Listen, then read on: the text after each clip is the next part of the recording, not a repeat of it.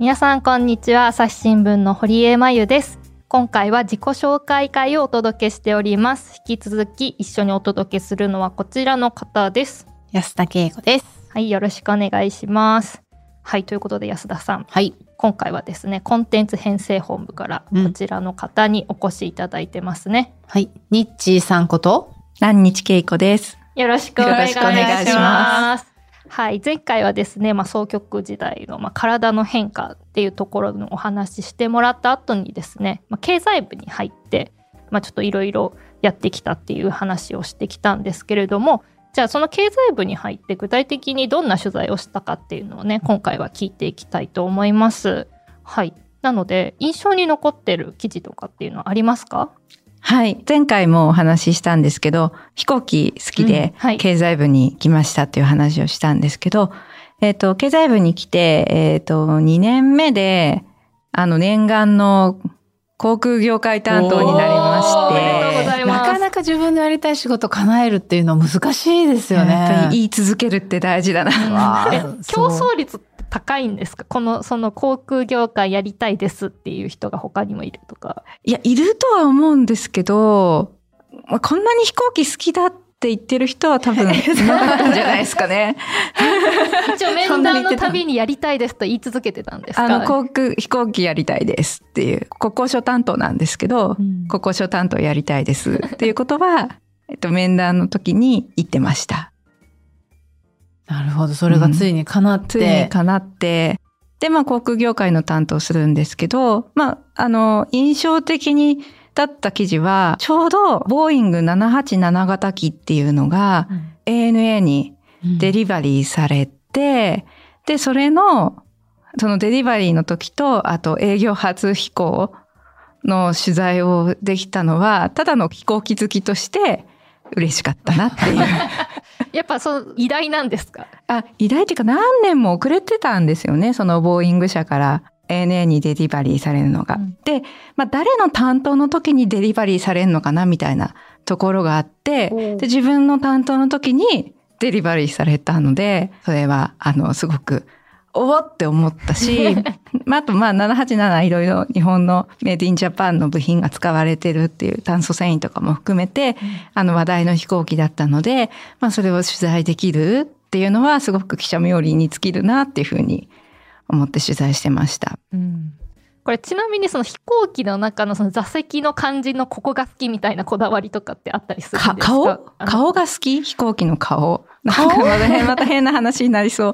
えっとなんか正面から見た時の形？あ目っぽいってことですか、はい、はい、そういうのがなんかいろんな個性があって、そういうの好きですね。こえ、個性があるんですね？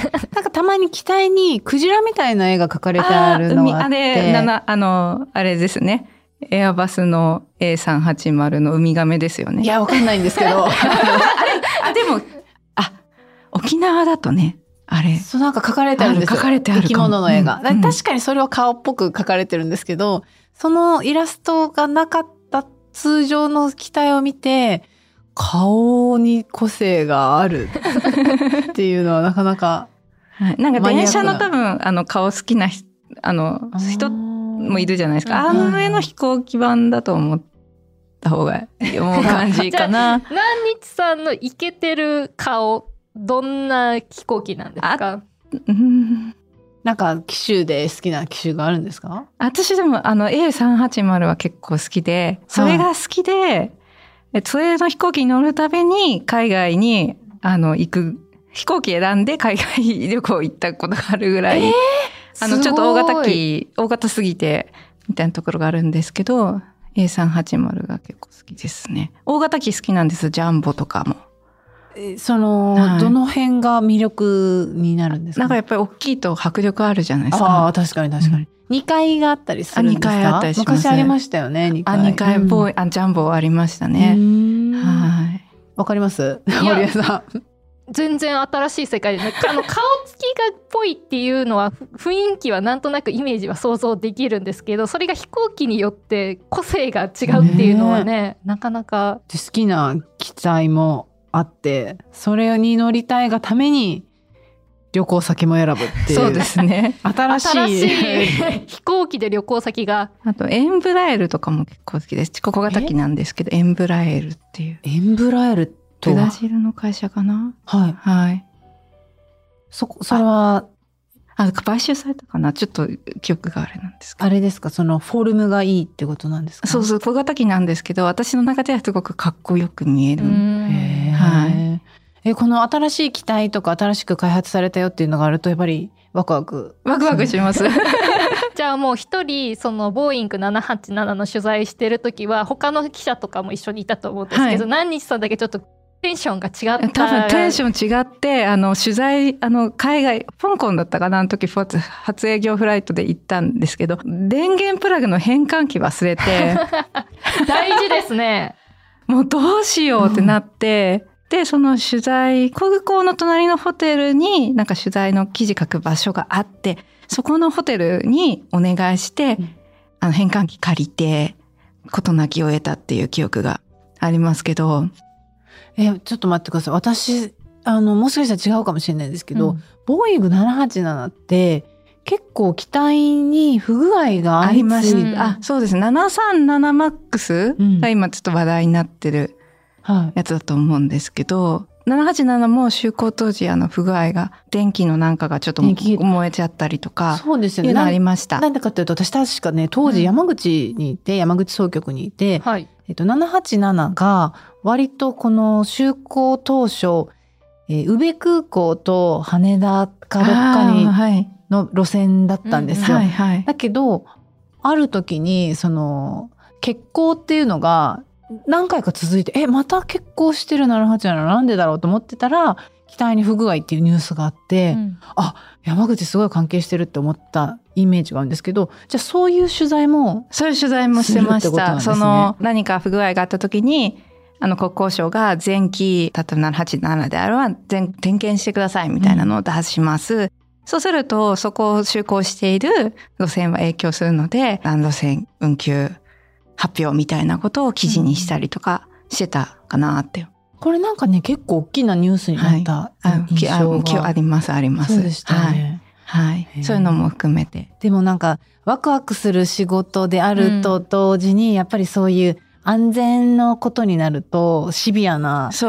局面もありますよね。はい。はいなんかその、やっぱり飛行機なんで、国交省クラブって多分経済部と社会部で、そういうのを社会部の方が主に取材してるんですけど、やっぱり経済的な影響も多々あるので、うん運休とか、あとはその利益がどれぐらいそれによって会社の、はいうん損失損になるとか失どうするのかとか、何かがあって特損、特別損失出すとか、なんかそういうのはこっちの取材になるので、うんなんかそういうのでお金にどう影響するのかなみたいなことは常に当時は考えるようにしてましたね。で、JAL もさっきおっしゃってたように、はいまあ再建に向けてそうですね。動き出してる頃に、頃取材してました。それはい。はそれでまたいろいろそうですね。すよあの、経営のことっていうかまあなんか、数字のこととかなんか経営再建とかそういうプログラムを理解するのもそうだし、あとその財務的なことうん。もう理解するのもそうだし、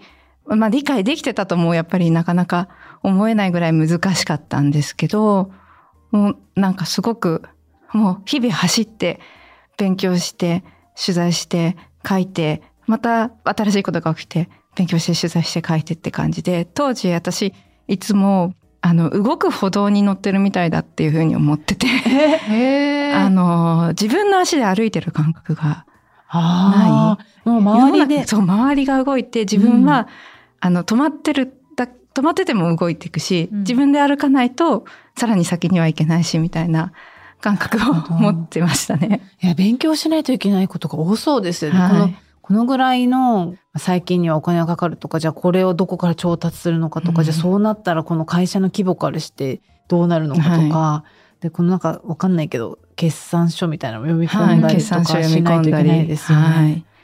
あれやっぱり勉強不足だってあの、ごご指導いただいたことも、あ、その取材先から。はい、ありました。ううんん。え経済学部とかではなかったんじゃなかっですよね。たんですよ。はい。だあの、財務諸表の読み方みたいな本を持って、一から小脇に抱えてはいはい、やってましたね。いや、これは大変だな。目まぐるしくこのフェーズも変わってく中でついてくのが大変だった。こういうのって何人ぐらいでその取材するんですか？その時はキャップと2人ですね。あと、基本的に、えっと、JAL の時とかは銀行の方がよく絡んでくるんで、金融チームと連携したりとかしてました。うんあとはまあ、政治側の動きも、まあ、えっ、と、多分、あの、経営破綻の時よりはなかったですけど、そういうのも出てくるので、まあ、土の方もなんか最終、最終的には取材してた記憶が。でもそのようやく慣れた頃に担当が変更になったそうなんりですすよるんですよね。ね。はい。だから上場は、再上場は見届けることができず、再上場申請しましたっていうのだけ書いて、名古屋に、さよならって感じで 行っちゃったんですけど、うん。私的にはあの念願の航空担当を1年ぐらいできて、ああ、よかったなって、ごめんなさい、思ってました。願かなってできて、うん。でもその、いまあ、経済で、まあ、いろんな担当されてましたけどやっぱその取材する上でまあいろいろあると思うんですけど大切にしてきたこととかってありますか？大切にしてきたことは、やっぱりその、普通、普通の人って言っちゃあれですけど、普通に真面目に働いてる人を、やっぱり取り上げたいなっていうことを思っていて、やっぱり経営者の皆さんってすごいスペシャルな方で、もちろんそういう方のあのお話聞いたりとかするのはすごく学びが多いですけど、でもやっぱり世の中支えてるのって、本当普通のいうん。真面目に働いてる人たちなので、そういう人たちの取材する機会があれば、手を挙げていこうっていうふうに思って、あの、ずっとそういうふうに意識して取材してきました。その中では例えばどういう取材そうですね私が印象的に残ってるのは、あの、凄腕勤め人っていう、あの、朝日新聞の夕刊の名物コーナーがあるんですけど、そこに取り上げた製薬会社の殺虫剤メーカーのテストのための虫を飼ってる人ってう。いう。え、そのはい。殺虫剤を開発する企業で、はい。そのまあ効果を試すために虫にね、その殺虫剤を多分使ったりするんだと思うんですけど、そのための虫を買う専門の人がいるってことですね。そのための虫を準備して、テストがあるたびに、うんまあ、提供する。じゃあ、何月何日に何匹お願いしますみたいなのを提供するみたいな仕事をしてる人がいえて。これはもう本当に虫飼い専門になるわあ、けですそうそうです、そうです。初めて聞いたかも。すすごいですね。そうなんです。これも当時神田にあ民間企業の取材をしてる人の拠点があって、そこ結構日常的に企業の方がピンポンってアポなししてくるんですよ。その中の一つで、私はあの基本的に来たのは断らないので、忙しくても、あの、担当そう語りを。ですよね。あの、経済部記者が朝日新聞の本社じゃなくって、はい。別の場所に集まってるあ、そうですね。拠点があるんですね。はい。今ないんですけど、で、そこに企業の方がこういう発表とかこういう取材しませんかっていうのをリリースを持って普通に来るんですよ。で、その中の一つで、あの、まあ、一通りお話聞いて、ありがとうございましたって言ったら、実はうちこういう研究所を持ってるんです、うんみたいな話になって、えー、じゃあ、G とか飼ってるんですか？って言ったら、いっぱいいますみたいな。いっぱいいる G。っていう話になり、え、それ面白そうって、やっぱワクワクするじゃないですか。そのワクワクをそのまま 取材したっていう感じ。G は平気なんですか？G 平気なんですよ。え私。もともとですか？もともと G 全然怖くなくって、あ、あ、みたいな。今会っててちょっとつまもうとした仕草をして私は驚いちゃったんですけど。えー、すごい。ね、G といえば沖縄は G 大きいんです。いや、大きくて黒くて飛びます。あの、向かってきます。攻撃的な。攻撃的ですね。絶対無理です。そうそその、で、そのシーキックするゴキブリ100万匹っていう記事を、このアース製薬さんですね。の研究部、生物飼育課、当時係長の方に取材するっていう。そう、この凄腕勤め人は、この数字をテーマにしてうんやっている企画だったんですよね。はい、確かそうです。ははいい。はい。100万匹。どうやっって育ててるんですか？あなんか普通にケージに入ってました。あの虫かごみたいなのに。入ってて。はい。で、寿命が、あ、寿命。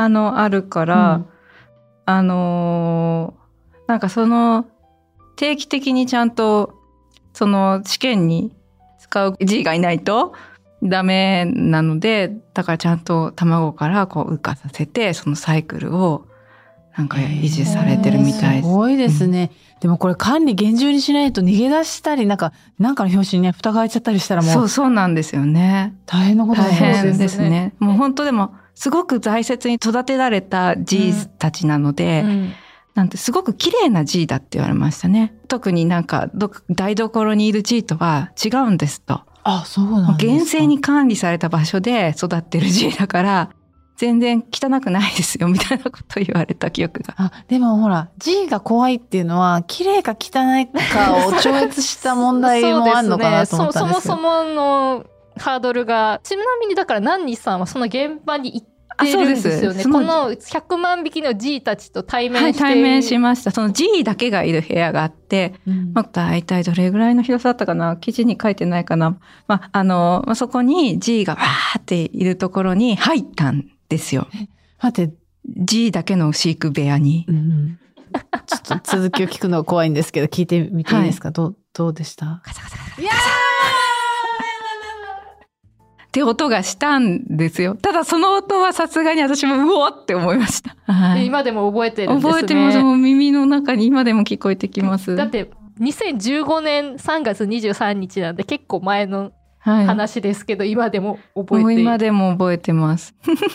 はい。でもいろんなね、仕事があるんだなっていうのをその時に知って、でね、ただ、やっぱり、本当地域を見つけたら、買うあれの、中、あれの開発の過程にこういう、まあでもそうねですね。仕事こういう仕事があって、そうですねね我々が G をねホイホイできたりするのもうんそういう研究がないとそう。ね、うん。そう、生活を支えてくれてるなっていうのを思って、うん。それをうまくね、あの、伝えられたらいいなって思って、でもね、確かにこはいの記記事では研究員の方も悪夢を見たっていう、ね、ね。虫を育て始めた頃は。けどそういうのを経て、うん。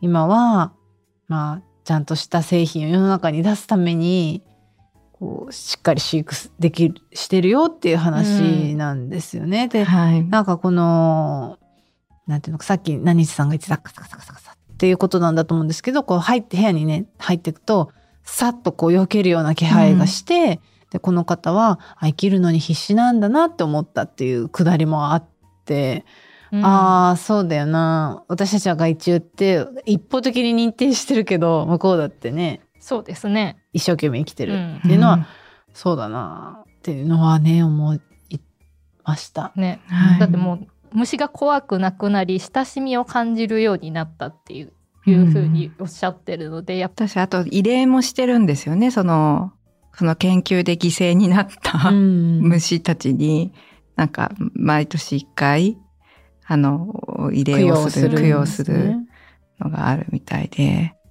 まあ、すごい、いろんな仕事があるな本って当ですね。そうですうね。ん思いましたし、そう、この記事にもね、虫で苦しむ人を減らすには、この虫たちが必要になってくる。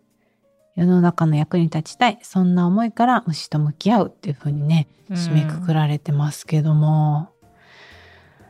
か、いろんな仕事があるんですね。はい本当ね。でもそういう方たちに支えられて、うんうん私は何気なく本当にお守りのように持ってるあのはい製品なんですけど。ピーってこうね、やるのとかも、うんこういう虫たちに支えられているんね。だよねって、虫たちとこういうのをやってる、あの、に、人に支えられてるっていう。うんちなみに何日さんはこう今まで取材とかいろいろ経験してなんか失敗したなとかっていう話とかってありますか？失敗まあ、訂正を出すのが多分一番の失敗だと思うんですけど、まあ、初任地の時に訂正出して、誤りに甲府から茨城まで、茨城？はい、行きましたね。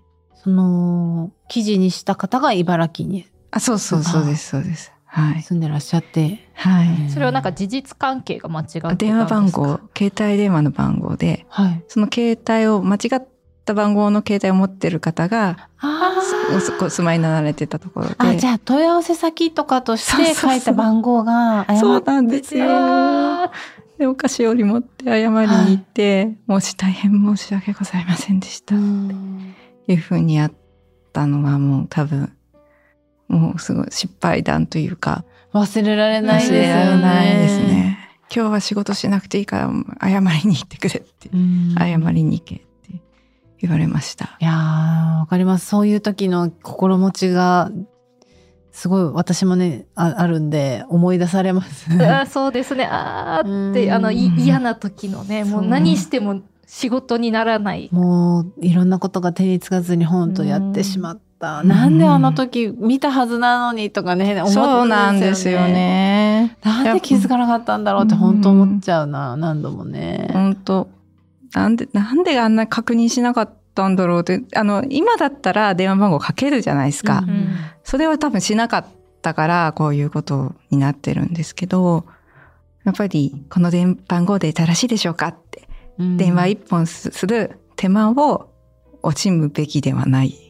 当たり前ですようね。んうん。でも、その時は、ちょっとその手間を多分惜しんでなしてしまったがためのミスだったなって、今振り返って思います。まあね総局時代はそういう失敗もいろいろ経てできてますもんねそうですね。今だとなんか逆に確認しすぎちゃって、うんどんどんこう時間が過ぎていってしまうっていう、なんか機動力としてどうなんだろうって、なんか自分で迷う時もありますね。でもやっぱ確認はね、大事ですよね。うん大事ね今特に私も何日さんと一緒にデジタルの仕事をしてますけどね、いろいろ配信ボタンを押す前に確認結構ね、うんしますないといけないし、今どうですか？デジタルの仕事に来てみて、今までやってきたのとまたちょっと違う。うんそうですね。違いますね。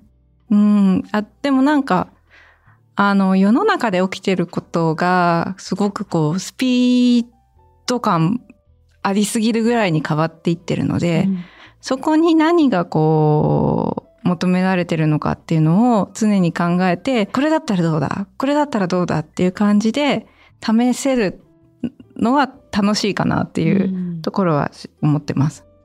あれですか？いずれは経済部に戻りたいなっていう希望はあるいずれはそうですね。やっぱり10年間経済記者としてやってきたので、まあ、そこは自分の知識とか経験とか活かせる場は経済部なのかなと思っています。日々やっぱり速報石になって、まあ、そう経済部とか普段やってきた仕事とは違う記事をいっぱいこうはい。見てくると思うんですけど、やっぱその中でこう発見があった記事とか出会いとかってありますか？速報石に座ってて、あの、地域面の記事を、あの、朝デジに、の記事とし、あの、朝デジの、まあ、あの、まあ、目目立つ位置に配信するような、あの、仕事があるんですけど、その、地域面の記事の中からヒット作が生まれることにうん。結構喜びを感じています。そうあの地域面の記事ってあのデジタルでも配信されてるんですけど毎日、うんうん。うんただそれってその地域ニュースのところに積まれていくんではい。自分から探しに行かないとなかなか、関係ない人たち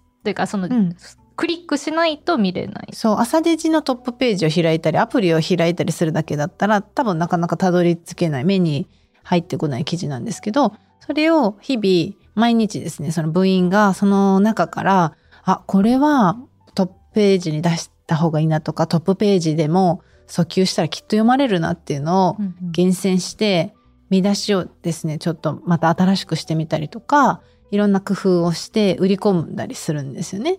で何日さんもその仕事をしてる時にあこれ光るじゃんって思うのをこういかに発見するかってそうそういです、うとこそうです。ろがはい。ちょっと腕の見せ所腕の見せの所で、やっぱりそこかうらんヒット作が生まれると、ちょっと嬉しい、嬉嬉しいですよねしいんですよね。はい。なんかどんな記事がありましたか？死にたくない叫んだ私を救った夫婦、あの日の空港唯一のアメリカ人っていうやつ。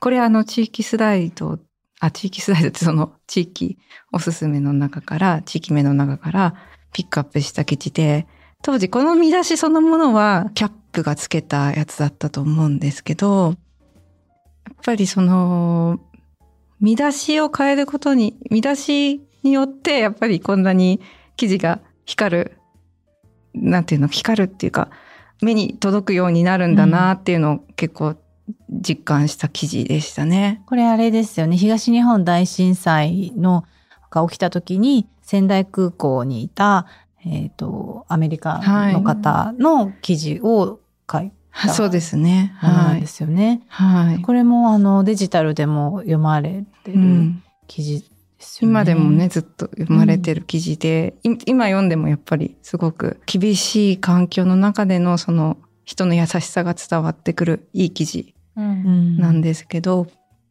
うん。やっぱそういう記事を見つけて、その多くの人により読んでもらえたってなると、よかったなっていうよかったなって思います。はい。うんこれはその地域面に掲載されていた時からその引っ張ってその目立つ位置に移す時に見出しを変えたりとかっていうのはしたっていうことですか？はい、そうですね。見出し変えて、なんだろう、朝デジのトップの方に見せられるような状況にしたというか、はい、見やすいようにしたっていう感じですね。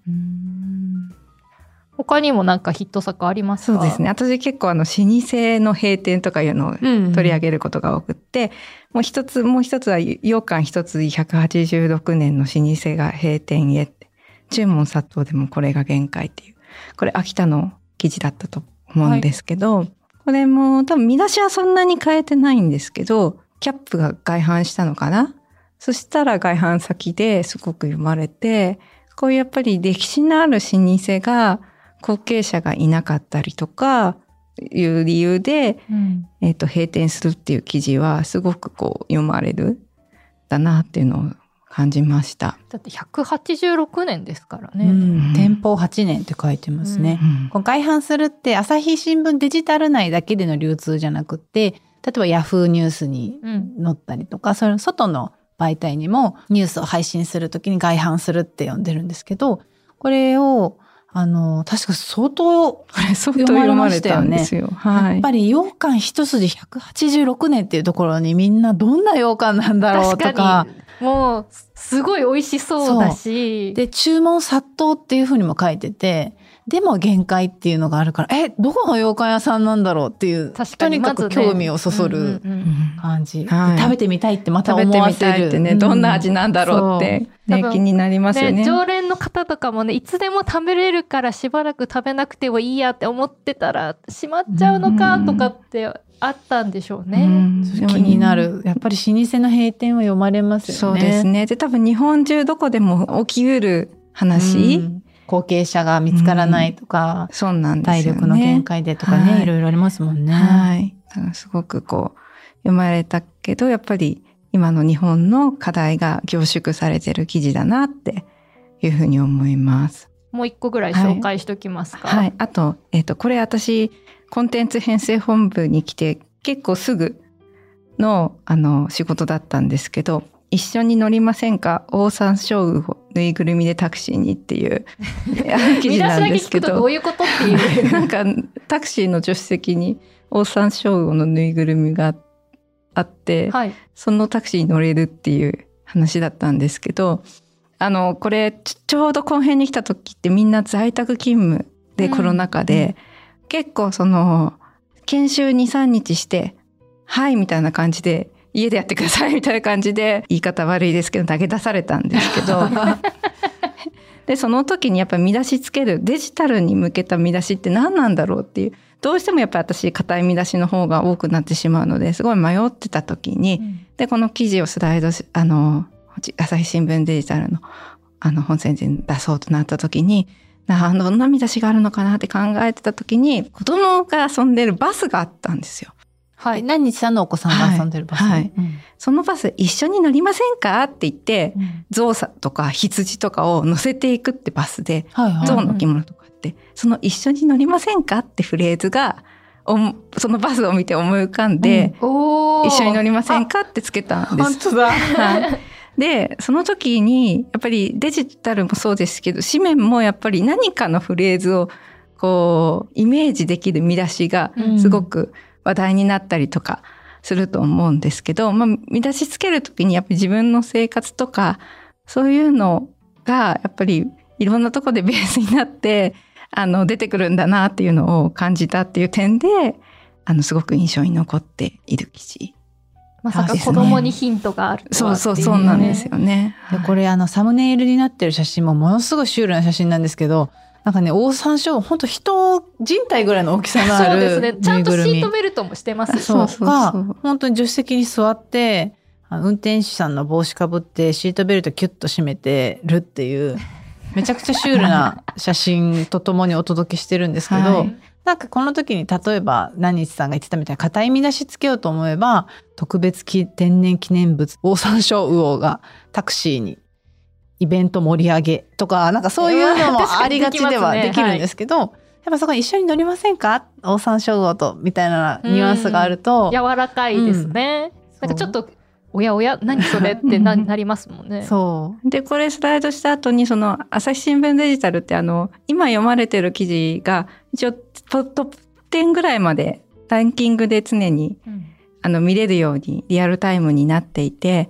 そこのあのシステムでそれがちょろんって出てきた時、うん、結構嬉しかったですよ。山椒を来たなんだなんだって他の人もなりますね、はい、見出しだけ。そうそうそれが結構あ、こういうことになるんだっていうのを、まあ、本当これ来て多分10日ぐらいの仕事なんですけど、そこであの実感して、あの、この地域名の記事を発掘することの楽しさを覚えたなっていうきっかけになりました。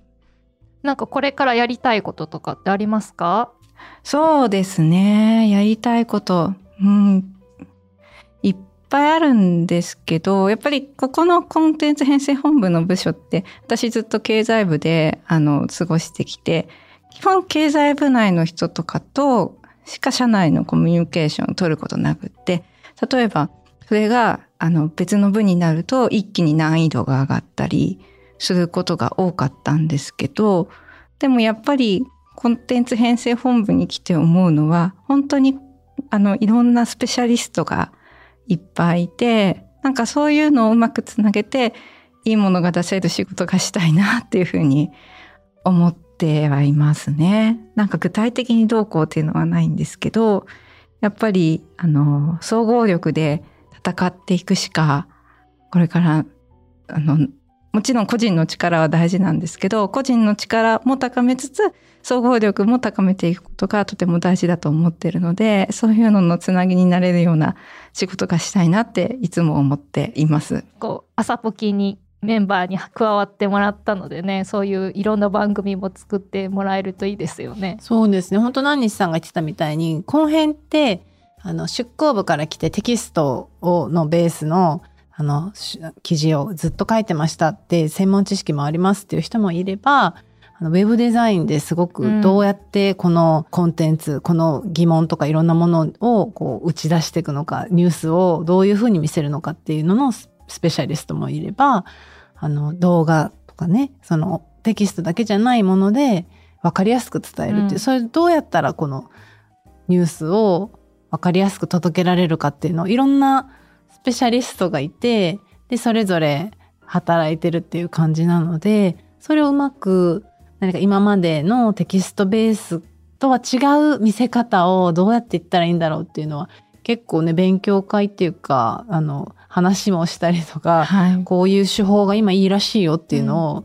みんなでシェアしたりとか、うん、こういう媒体はこういうのをやってるらしいよみたいなのは情報共有されたりするんでなんかせっかくだからそういう知識も深めつつ、なんか新しい表現方法っていうのを、なんかできたらいいですよね。だから音声もその。音声もそうですね。うん、なんで今回音声チームに入れたのは、やっぱりすごく嬉しくって、私もともとやっぱり朝ポキリスナーだので。そうなんですよ。大好きなんですよ。はい。嬉しいですね。嬉しいですね。ちなみにその別の朝リスさんが最初にこう何日さんがこの音源編集の時に名前書く時に何日稽古ってあの書くじゃないですか。それを見た方が早速ですね、あのまた別の朝リスさんが作ってくれたの出演者検索っていうのをできる機能があのつけられてるんですけど、そこで調べたら。何日さんはすでに出てるみたい です。そうです、そうです。共共有してもらったりしててね、はい、今日はお話ししなかったですけど、不動産とか、あの、担当した時に住まいの関係で出させていただいたり、あと、景気アンケートやった時出させていただいたり。景気100社アンケートそうです、そうです。朝日新聞やってますよね。はい。はい、それの説明したりとかして。で、それをきっかけに、ポッドキャストを聞くようになって、あの、かなり聞いてます。えー、めっちゃ嬉しい。楽屋はもうめちゃくちゃ聞いてました。なんていうのかな。やっぱりリモート勤務多かったので、はいその同じ部内の仲間を知る機会として確かに 結構聞いてたんですよね。そういう人たちが これ作ってんだろう。そうそうそうえ好きな楽屋裏どれが好きですか？好きな楽屋裏は楽屋裏かななんか木下さんのあの声のトーンがあの CM 作る時の話？はいはいはい。CM の裏側みたいなやつですかね。はいはい、あの、木下さんの声の声がしっとりバージョンと。そうそうそうそう、2パターンあってってやつと、うん、あと安田さんのインインチキインチキ。はい。はい。あれ、結構好きです。あ、ありがとうございます。あと私個人的に、あ、すごい脱線してく。うん、えっと、じ、あの、お坊さんに聞けの、掃除、はい、あの、床の雑巾がけの話があって、結構前じゃないですか、はい、それ。それ私聞いてから雑巾がけに目覚めました。ええー、すごい。なでさんいろんなことに目覚めてってる。雑巾がけもしてるんですね、はいはい、そうなんです。忙しいですね。プライベートも仕事も。忙しい。本当、忙しい。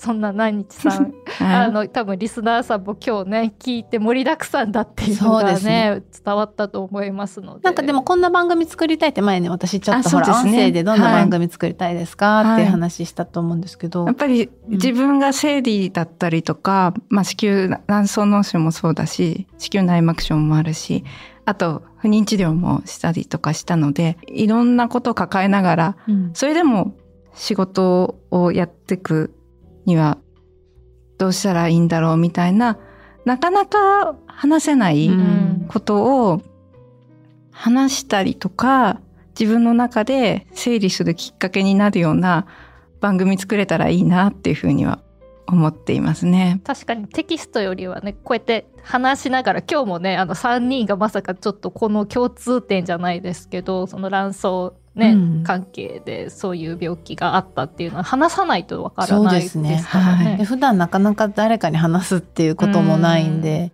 うん、でもみんなどうしてんだろうって思うことはある時もあるんじゃないのかなって思うんで。ね、はい。ね、話すとやっぱり、ちょっと気持ちが楽になるというか、みんなやっぱり何か抱えてやっているんだなっていうのが分かるとすごくこう、受け入れられてもらったというか、あの、温かさを感じると思うので、うん、なんかそういう温かさを感じるような番組を作れていくことができたらいいなっていうふうには思っています。楽しみにしています。はい、ということで、南日さん、安田さん、ありがとうございました。ありがとうございました。ありがとうございました。朝日新聞ポッドキャスト楽屋裏ではリスナーの皆様からトークテーマを募集しております。概要欄のフォームからどしどしお寄せください。お待ちしております。